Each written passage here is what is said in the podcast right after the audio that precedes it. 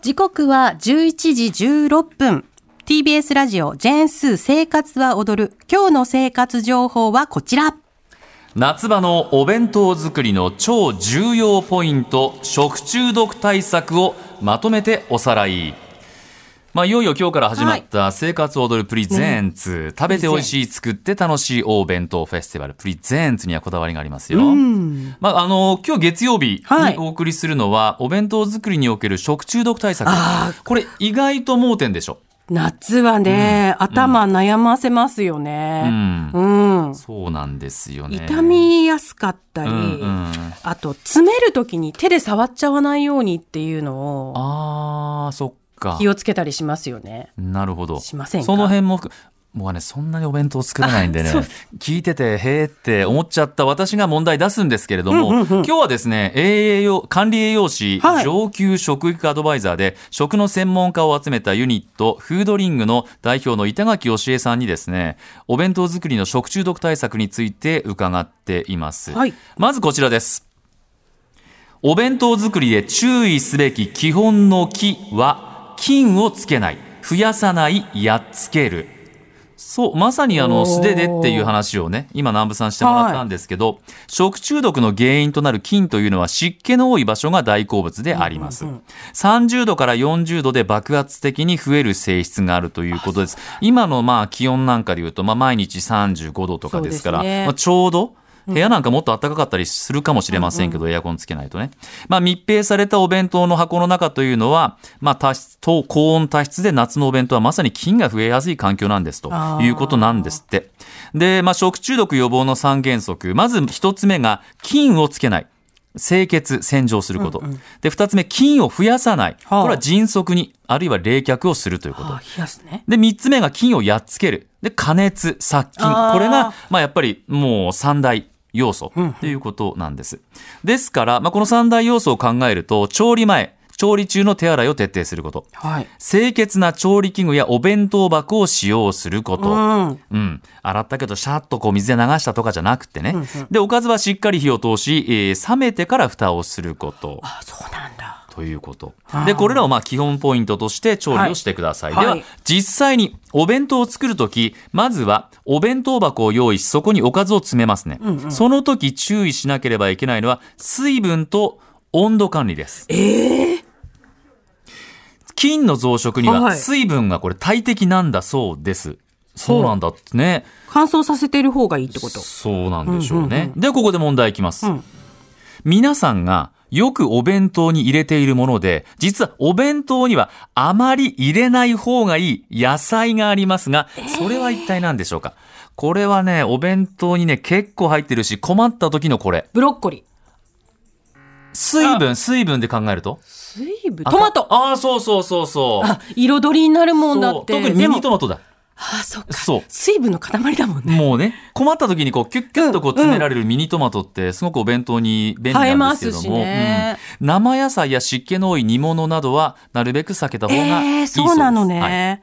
さらにお弁当作りで大切なのが、温度管理ですね。はいはい問題です。またおかずを作る際には、うんうん火をよく通した方がいいというのは、まあ、なんとなくわかると思うんですよ。はいで、具体的には何度以上えでえ加熱するのがいいんでしょうか温度なんて測ったことないけど、80度以上。もうちょっと低くていい。もうちょっと低くていい。うんうん70度。間。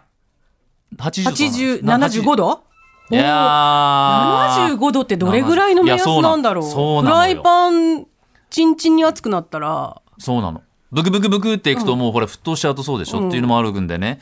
75度、まあ以上なので80も OK なんですけれども、1分以上加熱を意識してくださいと1。分ね、はいよく田舎の母ちゃんたちは火通せば食べれるから、あほれそうそうってヒー言っトさて、ヒートをさねば雨るからそう、アメ雨ルだ、アメルってこ れ問岩題手でのす。で で問題しないしないしない、そう、あのね、腐っちゃうこと、アメルって僕ら言いましたねう。ん、おにぎりがプーンってね匂っちゃって食べれなくなって。そうそうそう海苔がちょっとね。そうなんですよよくね、筋子のおにぎり、夏場うちのお袋入れてね、飴出ました。美味しいんだけどね美味しいん飴出だった飴出だったうんで、えーということで、まあ、ご飯やおかずは十分に冷ましてから詰めてくださいということですね。はいはいでね、あの、ご飯を詰める注意点、チャーハン、炊き込みご飯、混ぜご飯は意外とこれ傷みやすいそうです。えー、そうなんだ。ちょっとこう張り切ってね、作りいや、が炊ちき込でみすよ。ご飯の弁当とか嬉しいけどね。嬉しい、嬉しい。そう。様々な食材が、一応ここで弁当は出来上がったということにします。で、ここで気になってくるのが作り置きのおかずを詰めた場合です。はい。はい。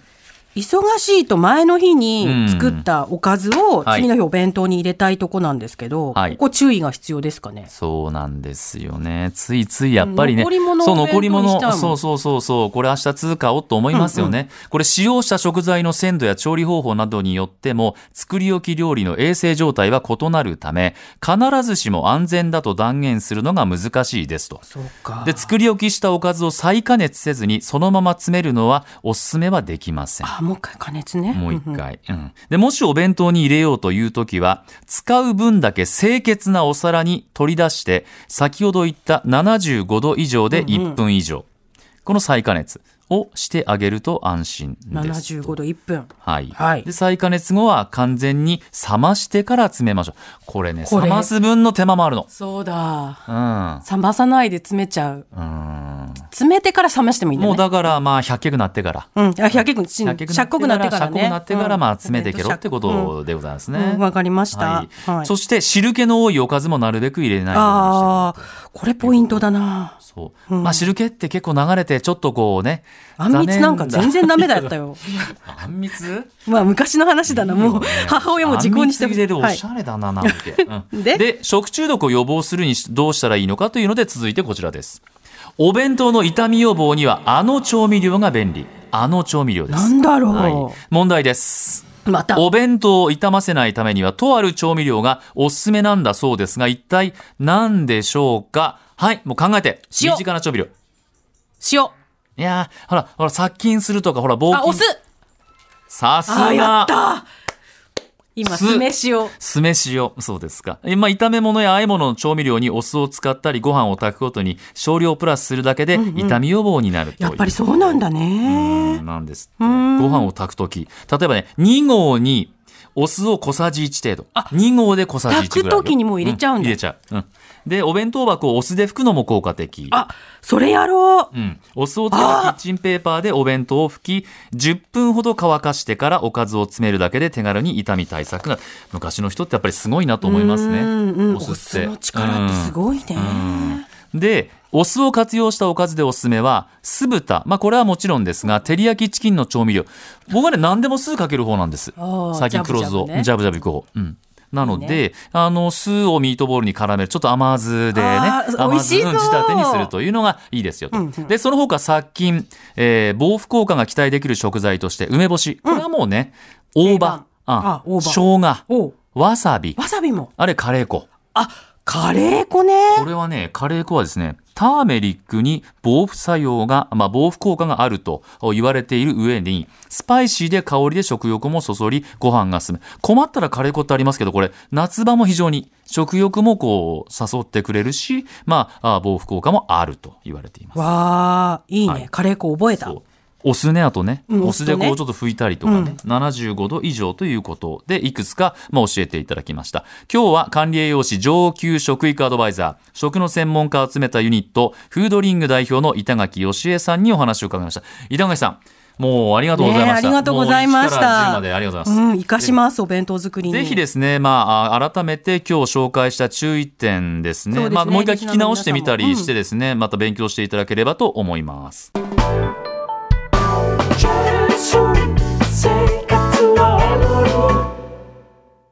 ベビーのいる生活迷える子育て応援ポッドキャストは育児中のパパママが集まる匿名座談会定員切開しましょうっていうところになって、でも痛くないよね、あ痛くはないんです、麻酔効いてますからねそうですよねじゃあ引っ張るねみたいなあー引っ張りますかみたいな毎週月曜配信です